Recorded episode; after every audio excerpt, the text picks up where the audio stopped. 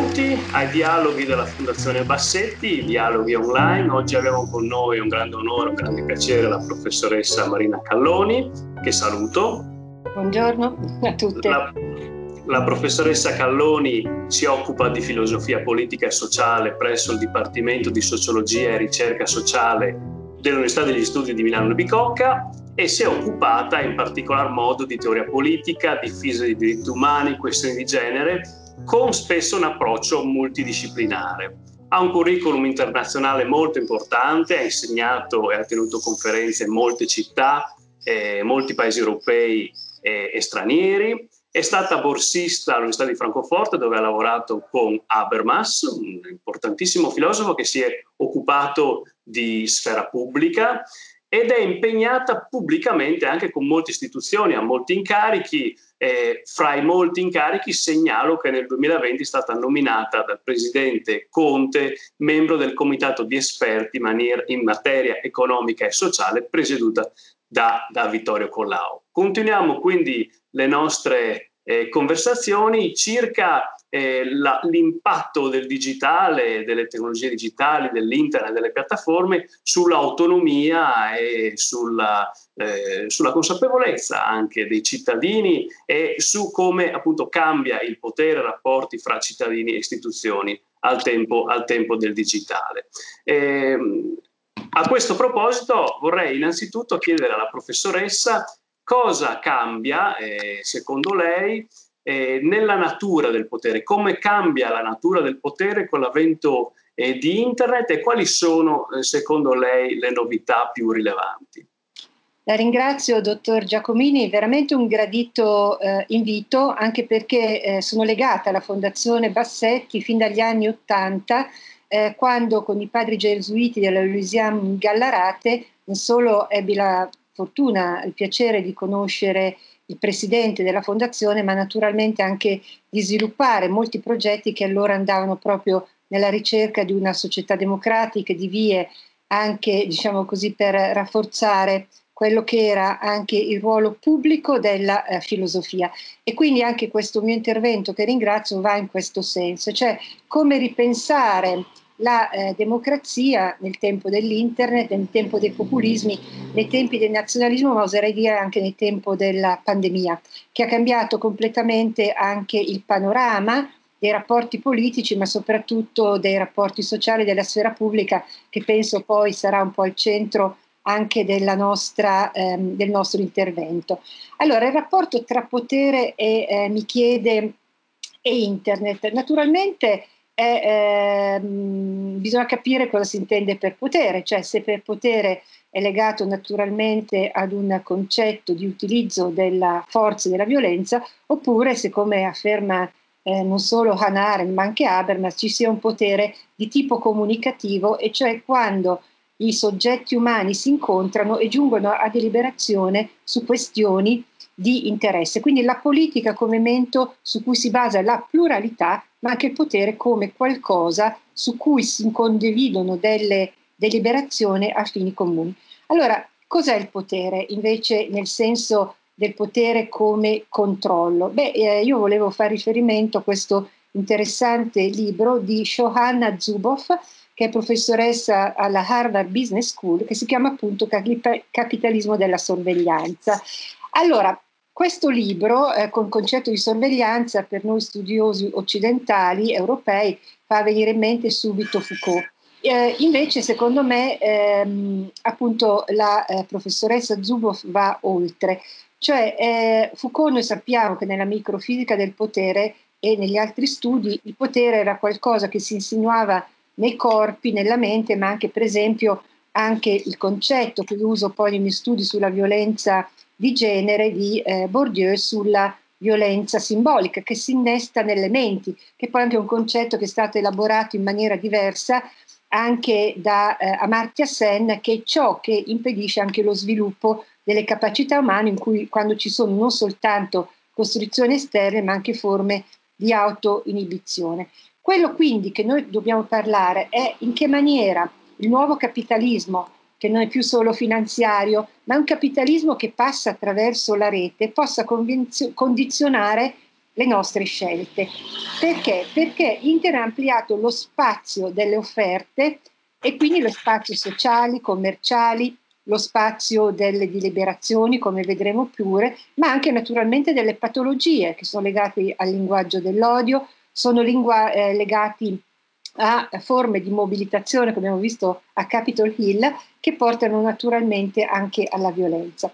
Allora, quello che semplicemente voglio dire per rispondere alla sua, eh, alla sua domanda è che non è soltanto il potere legato al corpo, come direbbe Foucault, ma è legato sostanzialmente alla mente nel momento in cui la, lo sviluppo tecnologico ha portato all'uso differente rispetto al passato dell'intelligenza artificiale applicata agli algoritmi. Allora, gli algoritmi eh, sono una procedura, eh, se si vuole, matematica, viene applicata adesso all'informatica e viene implicata ad internet che non è soltanto usato gli algoritmi per risolvere problemi, ma nel momento in cui, perché cioè la parte della, eh, dell'intelligenza artificiale è dalla metà degli anni 50, no? quando 56, quando viene elaborato il primo computer, quanto invece non è tro- risolvere problemi, trovare soluzioni, ma quando appunto gli algoritmi vengono eh, impegnati per, eh, cioè, eh, per due motivi sostanzialmente. Quello indurre le preferenze, quindi quando viene applicato all'elemento del commercio e dall'altra parte al problema di un controllo che avviene attraverso la raccolta di big data. Allora, i big data o big data, il problema è come noi li gestiamo, chi sono gli esperti che gestiscono i big data, perché possono essere in senso positivo, nel senso che vengono utilizzati per politiche pubbliche, ma naturalmente i big data noi sappiamo che c'è un commercio enorme proprio sulle compagnie esterne proprio per influenzare non soltanto la parte commerciale, ma la parte politica, che diventa un commercio legato al consenso e alla promozione del voto. Certo, e a questo proposito ehm, ha citato il libro molto interessante di Zuboff. Qual è il ruolo eh, delle eh, grandi compagnie digitali? Eh, sono, sono un pericolo oppure una risorsa per la democrazia? Guardi, studiando e riflettendo negli ultimi giorni, anche in vista di questo incontro, ho studiato un po' di, di dati, di esperienze, mi sono letto un po' di articoli e come eh, il discorso sulla tecnica è tutto molto ambivalente. Cioè la tecnica, noi che abbiamo fatto filosofia, poteva essere un gioco, pensiamo al cavallo di Leonardo da Vinci, eh, però oppure alla polvere da sparo che veniva utilizzata nell'antichità appunto anche per giochi, feste. Il problema è quando invece nella modernità, a partire dal 5-600, viene applicata all'arte della guerra e allora diventa chiaramente offensiva. Le macchine di per sé possono alleviare il, il lavoro umano, ma possono eh, diventare anche naturalmente eh, una costrizione e con l'intelligenza artificiale praticamente avere un cervello esterno meccanico, no? che eh, cioè, quindi non è neanche più, eh, diciamo così, eh, questa figura eh, archetipale no? che noi abbiamo del, del golem o altre figure, bensì è un cervello che sta fuori meccanicamente e che gestisce bisogni, risolve problemi o induce eh, decisioni. Quindi in questo, eh, rispetto a quello che mi ha chiesto, le big company hanno un ruolo ambivalente, perché naturalmente possono avere un ruolo anche, diciamo così, di aiuto, che ne so io, per la salute pubblica, eh, per la gestione delle informazioni, come un ruolo assolutamente eh, negativo. Però abbiamo questo caso paradossale, cioè legato a Facebook e a tutte le piattaforme private che per esempio, come lei sa nel caso di Capitol Hill e quindi di, nel caso di Trump, eh, sono state sulla base di eh, principi etici indicati nel, diciamo, nel, nell'agreement, nell'accordo di fondazione, no? perché uni- tutte le università, luoghi pubblici, eh, compagnie anche private devono avere un protocollo diciamo così, legato ai principi. E questo naturalmente era, a parte la privacy che eh, vediamo viene tutte le volte non tutelata dalle compagnie con la vendita dei dati, però è vero che con questo protocollo sui comportamenti etici hanno dato la possibilità di eh, bloccare l'account di quello che era, che era, il chief commander, che era il comandante in capo degli Stati Uniti, che allora era ancora in carica, cioè non è che era un, un dopo come succede adesso, di bloccare quelle che erano visibilmente fake news. E io mi ricordo che anche quando, vedendo sulle televisioni americane, eh, quando appunto Trump parlava di brogli, eccetera, c'era un imbarazzo enorme di televisioni, eh, di reti nazionali statunitensi, che addirittura uno dice, una, un presenter, cioè una, uno, un, il giornalista di turno, che diceva non pensavo che mi sarebbe mai capitato il caso di trovarmi nella situazione di, bo- di bloccare il Presidente degli Stati Uniti dicendo per diritto di informazione che quello che sta dicendo non è vero. Allora, il fatto dell'emendamento indiretto, perché queste sono reti nazionali ma private, eh, cioè, chiaramente dimostra anche quello che era il, eh, la correttezza delle informazioni che sia nel caso di, eh, di Facebook, ma nel caso delle televisioni private che però hanno un ruolo pubblico, naturalmente ha avuto eh, diciamo, questo ruolo. Però ci si chiede come sia possibile, cioè come reti private che addirittura bloccano le fake news del chief commander. Quindi ovviamente è un problema, io ritengo, di controllo anche attraverso eh, l'istituzione, eh, attraverso i principi deontologici che devono guidare le professioni, i professionisti e naturalmente una cittadinanza attiva, quindi una sfera pubblica attiva che riesce a fare anche un lavoro di debunking, cioè eh, noi sappiamo ci sono molti siti in cui eh, indicano le bufale e le contano, no? molto interessante, ho fatto un lavoro con i miei studenti di sociologia magistrale e si sono molto divertiti a vedere la quantità no? eh, di, eh, di, siti eh, dedicati a questo, anche la rivista della Harvard Kennedy School che è appunto proprio su disinformation, misinformation, cioè la disinformazione. Quindi diciamo che per vedere la disinformazione sono necessari più apporti di istituzioni, sfere pubbliche e eh, tutto il resto. Insomma. Però questo per dire che anche qui come internet ci sono grosse ambivalenze.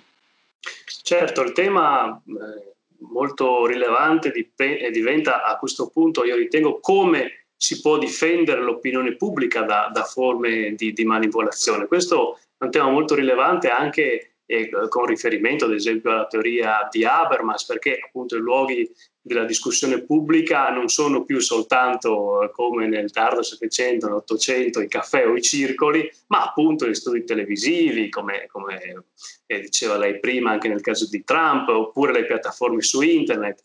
E quindi, insomma, visto che, come poi ha anche teorizzato Habermas, la partecipazione democratica necessita di meccanismi eh, virtuosi, è interessante chiedersi eh, come appunto è possibile promuovere il più possibile le capacità razionali e, critiche dei cittadini eh, nell'ambito della sfera pubblica anche online. Sfera pubblica che fra l'altro eh, come dimostra di nuovo il caso di Trump, è strettamente poi connessa alle cosiddette fake news. Eh, e quindi ci si chiede anche se le fake news ci sono sempre state eh, a partire dai sofisti oppure se ci sono eh, delle novità, se dobbiamo preoccuparci circa le conseguenze sulla qualità della democrazia e appunto come, come difendere l'opinione pubblica, come aiutare e come fare in modo che l'opinione pubblica riesca ad essere il più autonoma e consapevole e anche riflessiva possibile in questo contesto.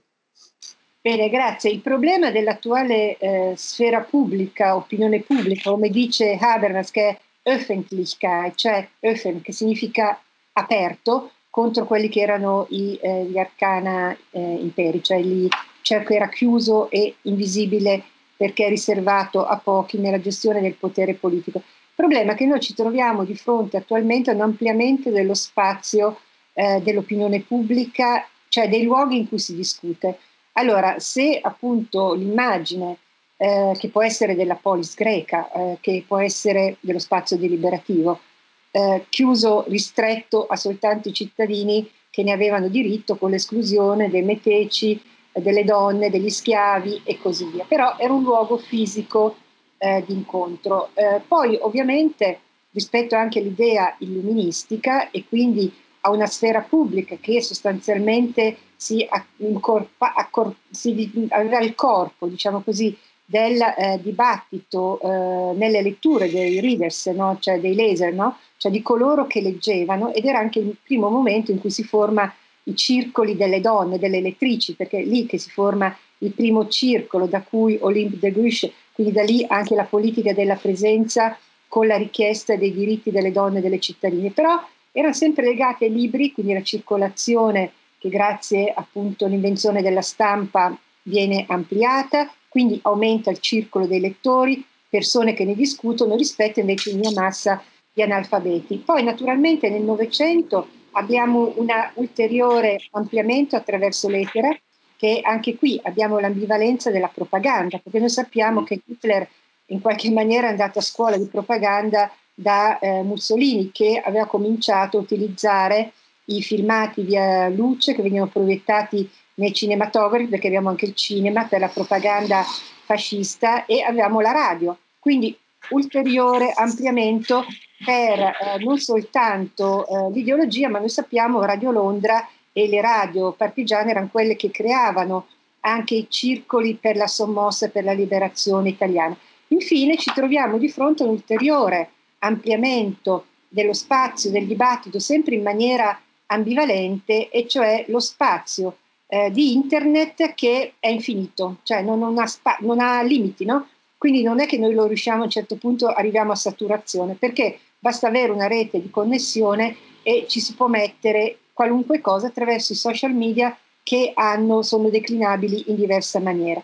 Quindi questo cosa crea rispetto al passato? Rispetto al fatto che, eh, diciamo così, internet può veicolare non soltanto parole, ma immagini, suoni e quindi accanto ad una sfera pubblica che per esempio si mobilita per eh, questioni comuni globali che vanno dal riscaldamento eh, globale alla liberazione di Zaki, alla Caso Regeni, alla, al colpo di Stato in Myanmar e così via, per qualche, eh, fare qualche esempio, e, oppure anche ai femminicidi, ma invece eh, abbiamo naturalmente anche una sfera pubblica che crea una realtà parallela.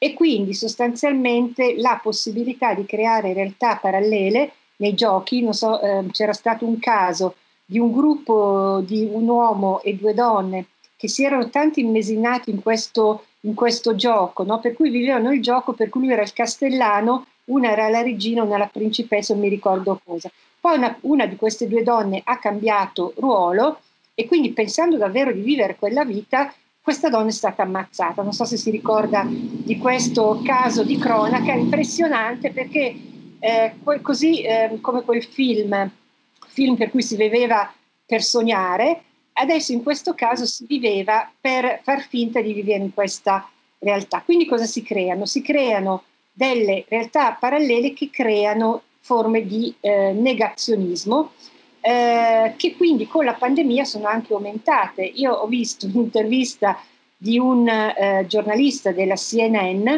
che chiede a, ad un ex militante eh, di QAnon, eh, che sapete eh, quel gruppo no, ehm, che crede nell'esistenza di un gruppo di pedofili che si nutrirebbe del sangue dei bambini, chiaramente che sarebbero contro Trump, e questo giornalista chiede, did you really believe that I ate children? Cioè, davvero credevi che io mangiassi bambini? Yes, I do, sir. I apologize. Sì, ci credevo davvero, le chiedo scusa. Allora, lui si è ricreduto dall'autoinganno, cioè, per cui naturalmente eh, i nuovi media, così come era stato in passato, ma con un'accentuazione, diciamo così, del, delle possibilità di avere consenso, di creare nuove, parole, nuove diciamo, nuove realtà è perché abbiamo forme di menzogna, ipocrisia, inganno e autoinganno, no? cioè che vengono utilizzate molto spesso, nel caso di Trump, anche dalle, ehm, dalle istituzioni, nel senso che Trump veramente faceva credere ai suoi patriots che, eh, che erano special, special, come lui diceva, ehm, veramente che loro erano stati mobilitati dal Chief Commander eh, per andare eh, contro, eh, contro, chi aveva rubato le elezioni, quindi contro addirittura no, Capitol Hill, il centro delle istituzioni eh, eh parlamentari eh, statunitense di cui il Chief Commander come fa parte, però veramente loro pensavano di essere mobilitati in nome di cosa? Della Costituzione, perché il Chief Commander è, que- è il presidente che gestisce, che è responsabile anche dell'applicazione corretta della Costituzione americana, che We the People è appunto una delle più, è la più antica forse nel panorama liberale. Lei ha fatto, appunto, ha fatto riferimento ai circoli delle donne e lei ha un riferimento per gli studi sul femminismo, ha pubblicato numerosi testi, poi ha curato anche diverse voci per l'enciclopedia delle donne. E, appunto, passando, facendo un salto dai circoli delle donne eh, a, ai tempi d'oggi, quali sono le, le criticità della rete rispetto alle questioni di genere? Allora, eh, dunque vorrei anche qui mh, riprendere magari velocemente eh, il discorso che abbiamo finito prima su Habermas, perché c'è una ricorrenza molto importante.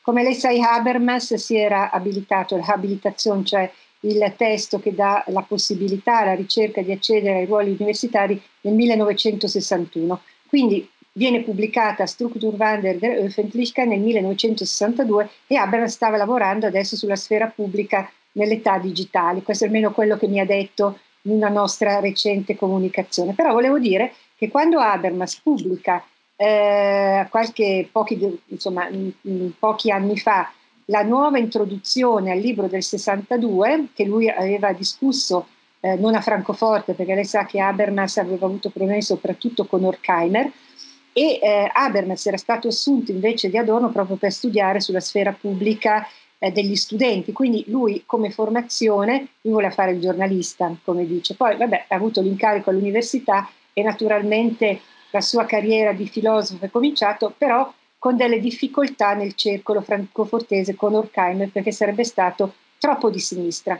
Allora, eh, questa eh, abilitazione la fa a Marburgo con Abendroth e sappiamo che appunto parla dei circoli ehm, illuministi ed è un libro interessante, poi giungo alla sua domanda, un libro interessante perché lì vede due elementi. Da una parte c'è chiaramente quello che lui indica come il mutamento di struttura della sfera pubblica attraverso i mass media, che è un tema molto francofortese, no? nella critica della società eh, di massa, eh, attraverso un principio che lui chiama di idealizzazione, che poi è tutto un processo che li fanno di una figura normativa di una sfera pubblica libera dal dominio, come dirà poi anche il suo collega amico Apple.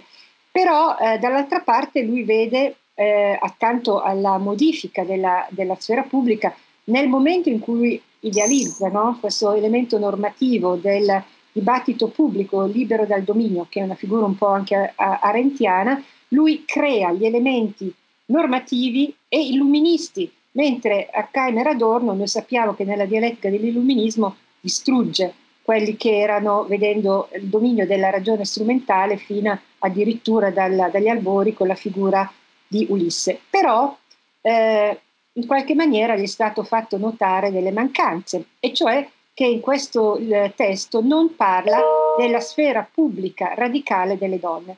Però Habermas proprio questo lo riconosce eh, nella ehm, prefazione alla nuova edizione, è stato ripubblicato anche dalla terza, ricordando che il movimento delle donne è stato fondamentale per la trasformazione, non solo per l'ampliamento della sfera, diciamo così, del voto, quindi della democrazia rappresentativa, ma in senso proprio di eh, immissione eh, di nuovi elementi per comprendere la giustizia sociale.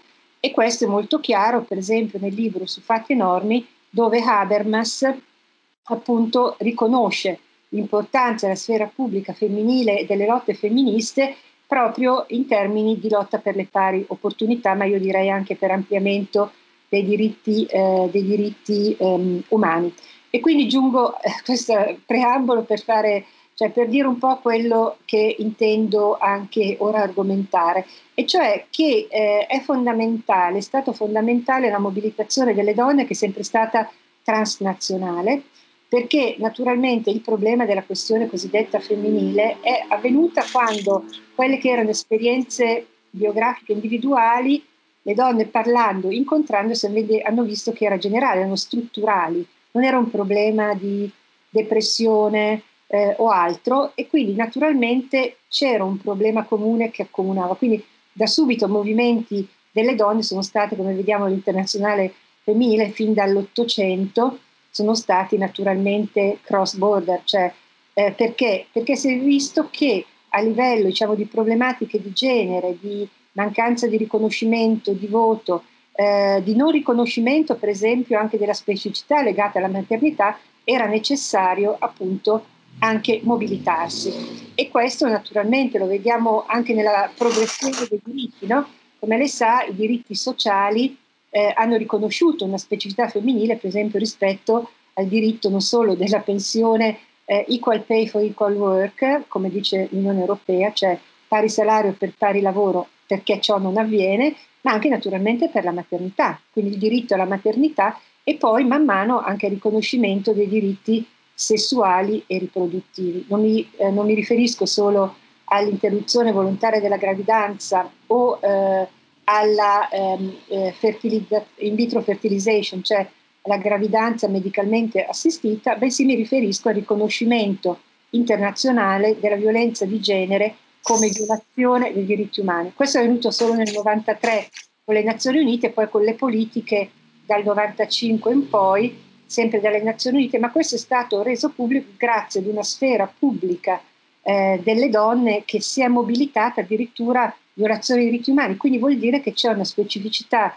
strutturale, simbolica di genere di cui naturalmente gli Stati la comunità internazionale deve tener conto. E quindi come tale eh, ci sono molte chat, ci sono ancora, diciamo così, programmi comuni, no? come uno No Women No Panel, cioè perché nei dibattiti tra esperte ci sono solo esperti e non esperte, quando noi vediamo che all'università, per esempio, anche nella mia, il maggior numero di laureate sono donne e ci sono delle liste anche eh, di esperti. Molte dicono perché i ruoli sono, abbiamo invitato tutti uomini perché i ruoli che ci interessavano erano coperti da uomini. Certo, ma ci facciamo una domanda perché se ci sono pari competenze, questi ruoli sono soltanto ricoperti da esterni. Quindi io ritengo che eh, internet è importante per eh, diciamo così, gest- con, diciamo, giungere a delle condivisioni su questioni comuni, però naturalmente ha un problema enorme internet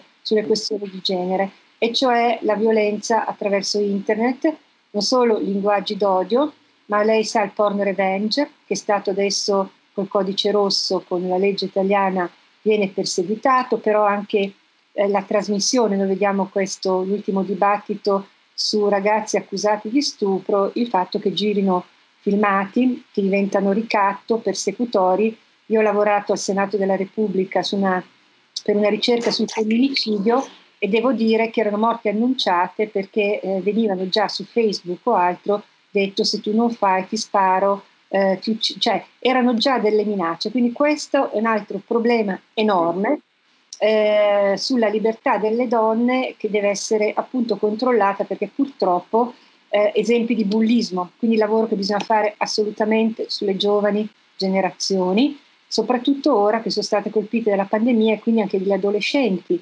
che negli, negli anni più belli, no, in cui si devono incontrare con gli amici, eccetera, vengono privati e internet diventa purtroppo anche un mezzo dove la pornografia viene fatta circolare, non sono quelli rapporti d'amore basati sul rispetto. Quindi purtroppo avremo anche questo effetto sulle generazioni degli attuali eh, adolescenti. Grazie. Eh, abbiamo fatto riferimento al suo incarico al Senato. Lei appunto ha fatto anche parte della cosiddetta giornalisticamente si chiama Task Force Colau, no? se, non, se, non, ricordo male. È più lungo il termine. Il, te- il termine ufficiale è ovviamente più lungo, il comitato di esperti appunto in materia economica e sociale che si è occupato poi di redigere il documento sulle iniziative per il rilancio eh, dell'Italia. E digitale, ho letto il documento con interesse, digitale è fra l'altro una parola molto ricorrente nel piano e volevo chiedere a suo parere come il digitale può dare un contributo allo sviluppo eh, sociale e politico del paese, ad esempio per quanto riguarda anche il rapporto fra cittadini e Stato. Ecco, come appunto forse si ricorderanno eh, nel, nostro, nel, nostro, lavoro che è durato due mesi, Eh, io sono arrivata il, l'altro mese appunto perché c'era stata l'obiezione della, eh, della scarsità eh, di, di, di, donne esperte e, ehm, e però ho lavorato mo- veramente molto intensamente con parecchie schede. I tre assi erano digitalizzazione, rivoluzione verde e eh, parità, eh, parità, equità sociale con un focus particolare eh, sulle, eh, sulla uguaglianza di genere e sulle nuove generazioni. Quindi la digitalizzazione, almeno nel mio caso, io soprattutto l'ho, ehm, a parte in altre, negli altri due settori legati appunto all'ambiente e alla digitalizzazione in sé, soprattutto sul valore sociale della digitalizzazione, ovvero che la digitalizzazione dà opportunità ma crea disuguaglianze. Allora, come possiamo bilanciare questo? Possiamo bilanciare questo naturalmente eh, vedendo in maniera intersezionale dove la mancata digitalizzazione crea problemi in termini sociali, di salute, ma anche di apprendimento. Allora, quella di salute, noi ci siamo battute molto anche perché venisse prevista la medicina, eh, la telemedicina, anche perché noi sappiamo che eh, naturalmente ci sono molti casi, la pandemia per esempio l'ha resa necessaria perché c'era la difficoltà di movimento, c'era la, possibil- la necessità anche per esempio sugli anziani di controllare la situazione, magari che abitavano anche in, in centri eh, lontani da raggiungere, quindi con la mobilità assolutamente ridotta e con tutte le precauzioni. E quindi eh, fondamentale è anche la, eh, il grey gap, no? perché nella digitalizzazione si parla di gap. Cos'è il grey gap? Allora, il grey gap è naturalmente l'importanza di alfabetizzare anche gli anziani sull'uso digitale. Perché? Sia per via della telemedicina, eh, sia per via che ora è tutto informatizzato, quindi magari eh, se hanno delle fragilità possono ricorrere a questi mezzi, ma anche come elemento emotivo, emozionale, no? cioè il fatto di poter mantenere i contatti, magari adesso appunto con figli, nipoti, questo era reso ancora più difficile la pandemia, però naturalmente ci sono famiglie dislocate, quindi questo è un, mo- è un modo anche eh, per eh, pensare alla popolazione più anziana. Per quanto riguarda invece la generazione nostra è naturalmente il fatto che bisogna fare in modo che le famiglie possano avere accesso anche a internet perché dà opportunità, dà opportunità per avere anche informazioni, informazioni di lavoro anche se purtroppo sappiamo che la mobilità in Italia sociale, eh, l'ascensore sociale è bloccato, però perlomeno si possono avere informazioni su come agire. Però io vorrei sottolineare una questione che probabilmente non è stata sufficientemente trattata come docenti, e cioè i processi cognitivi, che noi come docenti, lei lo sa benissimo, riscontriamo nelle lezioni, e cioè il rapporto tra eh, i docenti e i cosiddetti eh, digital native, cioè le nuove generazioni che sono nati digitali. Questo il problema lo riscontro perché? Perché la modalità di insegnamento è molto cambiata da quando i nostri studenti usano i social media perché naturalmente si scollegano molto più facilmente e perché hanno elementi anche di attenzione, di apprendimento molto diverso dal nostro e quindi noi come in qualche maniera dobbiamo interloquire anche con eh, appunto i nuovi media e, e quindi anche capire nuovi processi di apprendimento in maniera tale che possano, anche noi possiamo evitare le noiosissime lezioni di parlato per un'ora e invece capire anche come utilizzare diversi media che siano più vicino all'apprendimento. L'altra questione che ho rilevato riguarda invece anche il problema che si è eh, rilevato in molte, in alcune, non molte, in alcune scuole, e cioè che gli insegnanti, soprattutto elementari o anche delle medie, non erano in grado di utilizzare correttamente i, eh, cioè il, nella, per la DAD eh, gli strumenti digitali per fare lezione. E quindi in questa pandemia ci sono stati anche degli studenti che sono stati meno seguiti dagli altri proprio per questo motivo. Quindi anche noi come docenti dobbiamo essere in qualche maniera essere avvezzi non soltanto all'uso materiale, cioè come schiacciano i puntini, perché molto spesso poi le donne hanno queste idiosincrasie, appunto a proposito di autoinibizione, eh, eh, per cui non usiamo mezzi tecnici. Io stessa, che non è che li uso volentieri, però mi sono messa d'impegno e ho studiato Webex e quindi non ha più segreti per me Webex, però una piattaforma per registrazione, esami, quiz, cioè capire come ci possono aiutare e quindi noi stessi studiare, informarmi, quindi parlo anche eh, di me. E quindi in maniera tale da poter andare incontro al fatto che la, eh, appunto la, l'informatica, eh, l'intelligenza artificiale ha cambiato il modo stesso di, eh, di studiare e di apprendere. Quindi secondo me questa è una delle questioni più importanti che dovrebbero essere trattate. Insomma. Sì, certo, grazie, grazie mille per, per, il suo contributo molto interessante. Le faccio ult- ultime due domande eh, più generali.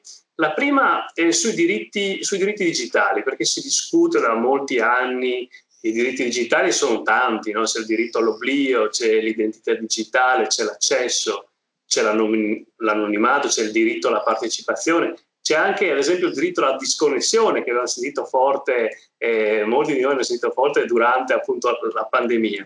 Secondo lei, qual è il diritto più importante nella società digitale? Quello a cui lei tiene di più?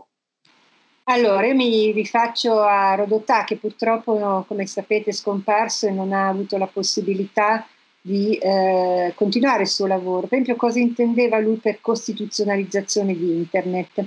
Cioè eh, quando parlava del fatto di riconoscerlo come diritto anche in Costituzione. E quindi la possibilità che Internet, cioè sia la possibilità, cioè perché era un discorso naturalmente di opportunità e di accesso a informazioni a cui molti sarebbero preclusi, vediamo i paesi appunto eh, non occidentali e così via. Io, eh, per me è molto difficile fare una gerarchia perché come in tutti i casi eh, ci sono elementi positivi e elementi negativi, io penso che bisogna in qualche maniera anche eh, in qualche maniera regolarli, cioè fare una regolamentazione di questi diritti che sulla base, in senso ex negativi, cioè o positivo, insomma, in relazione a quelli che sono i principi costituzionali, che sono libertà, rispetto, e che però vengano sanzionate nel momento in cui ci sia un elemento di abuso e naturalmente che venga riconosciuto anche eh, naturalmente come, eh, come reato.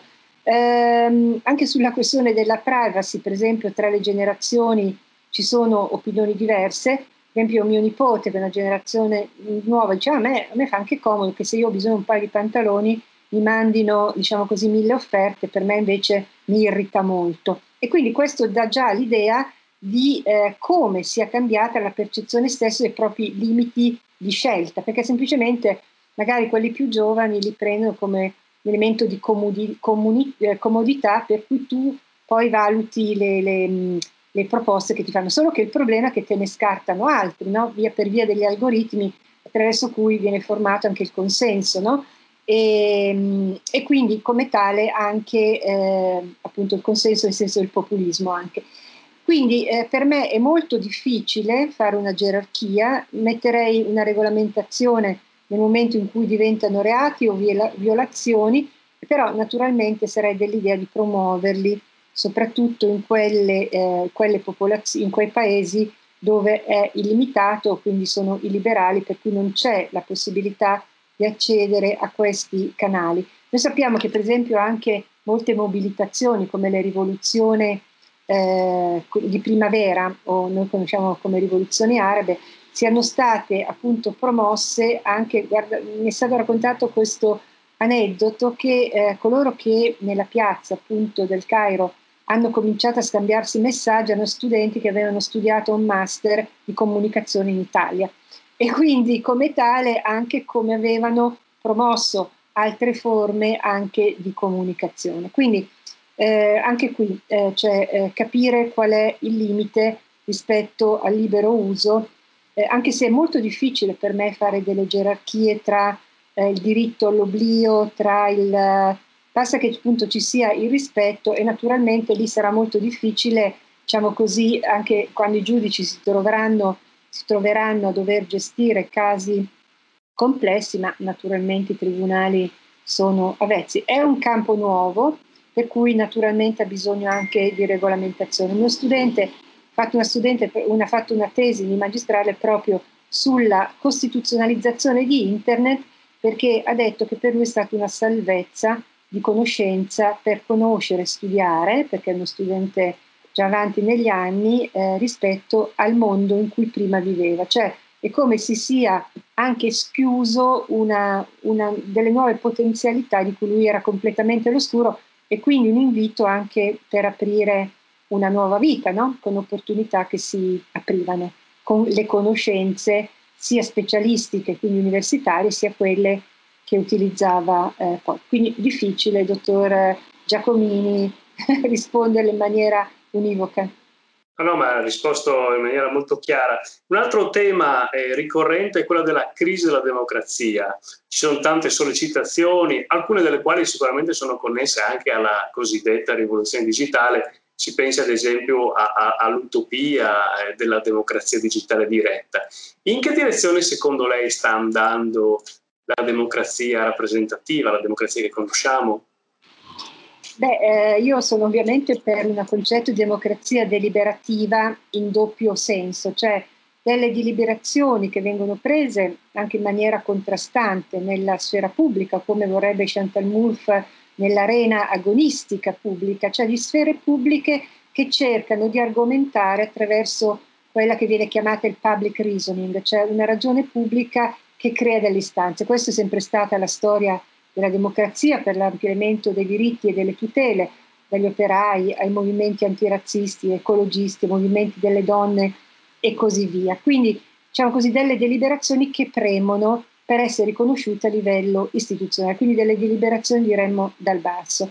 C'è il problema che nella democrazia istituzionale c'è sempre l'imbuto dei partiti che eh, devono convogliare queste istanze e portarle a decisione deliberativa, ma che viene a livello parlamentare e poi a livello esecutivo da parte eh, del governo. Noi ci troviamo appunto in una crisi del principio del, del, dei partiti tradizionali, col fatto che le eh, ideologie non sono più trainanti delle vite delle persone e delle masse, cioè messe insomma in senso inteso differenziato e come insieme, tali da mobilitare e quindi il problema è naturalmente anche eh, il discorso sui partiti, sul ruolo dei partiti, su quali interessi e, proprio eh, è nel rapporto con la democrazia rappresentativa che è quella eh, data dal voto, preferenze legate al voto a livello parlamentare o a livello di elezioni locali, regionali, comunali e così via.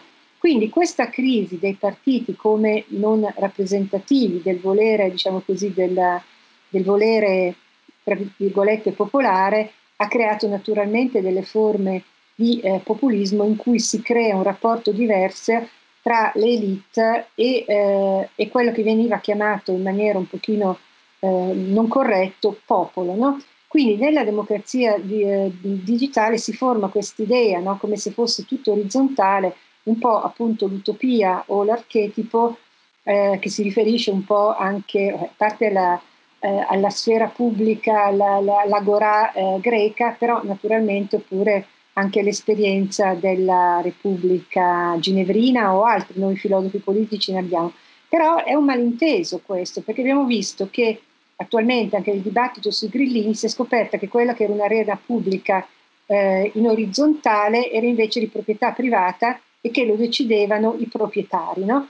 Quindi di fatto era eh, e poi chi sono i votanti? No? Non è il popolo, perché sono poche decine di migliaia.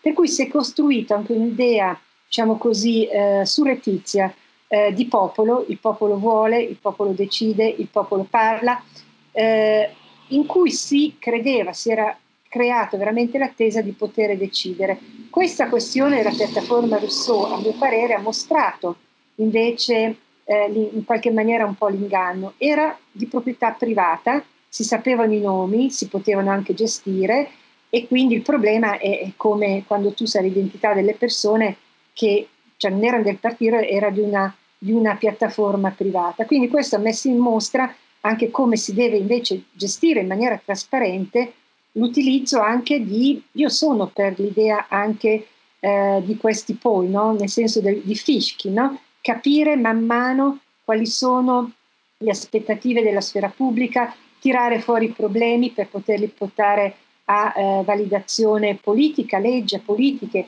E secondo me appunto dobbiamo tornare anche molto, pur utilizzando in maniera tra virgolette strumentale gli strumenti eh, informa- eh, telematici, però dobbiamo ritornare ad un rapporto diverso col territorio, perché ce lo chiede la pandemia, la post-pandemia, cioè riattivare delle forme di stato sociale non soltanto dall'alto, ma di, come noi diciamo anche nel, piano Colau, che a proposito molti dicono che cosa ne, cosa ne è successo questo, Colau, questo piano Colau. In parte è entrato nel PNNR anche perché tre dei nostri colleghi sono ministri, Colau stesso, Cingolani e Giovannini. Quindi di fatto parte di questo, anche se sulla questione dell'equità di genere non siamo particolarmente eh, contenti, ma ci ovviamente mobiliteremo, c'è appunto eh, la, eh, la, questione, eh, appunto dicevo, di come riuscire a, eh, a, eh, a portare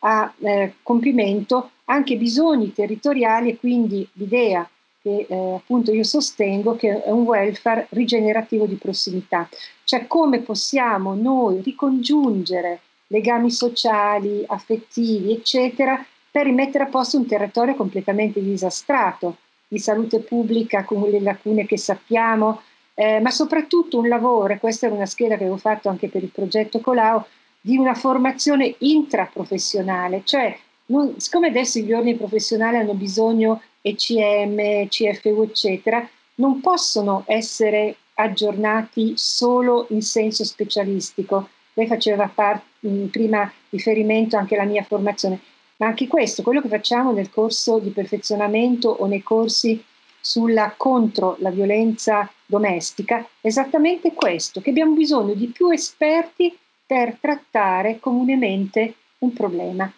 E questo anche per le situazioni post-pandemiche. Quindi una riarticolare, pur utilizzando gli strumenti che ci facilitano anche lo spostamento, i costi e così via, però ridefinire il territorio e quindi con forme di rigenerazione. Quindi con una, lì sarà fondamentale il ruolo del terzo settore, quindi imprese sociali, volontariato, cittadinanza attiva, proprio per prendere le deliberazioni perché è un compito irrinunciabile, però molto concreto e molto di vicinanza pur utilizzando anche alla distanza e sapere di altri esperti, eh, sculture e così via. Sì, credo che anch'io il tema del, della deliberazione sia urgente, soprattutto in questo periodo post-pandemico. Noi siamo giunti alla conclusione, la ringrazio molto eh, per, la, per, la, ricchezza delle, delle risposte. Ringrazio voi e spero ci siano altre opportunità per continuare, soprattutto come possiamo rigener- rigenerare, rigenerare la nostra democrazia grazie a tutti, grazie ad una nuova alleanza tra cittadini, esperti, politici, ma anche tenendo conto naturalmente l'ambiente, che voci non hanno, ma che mi pare che con la pandemia ha mostrato un enorme squilibrio, un grido di dolore, quindi non possiamo non tenerne conto. Grazie a voi. Certamente, grazie.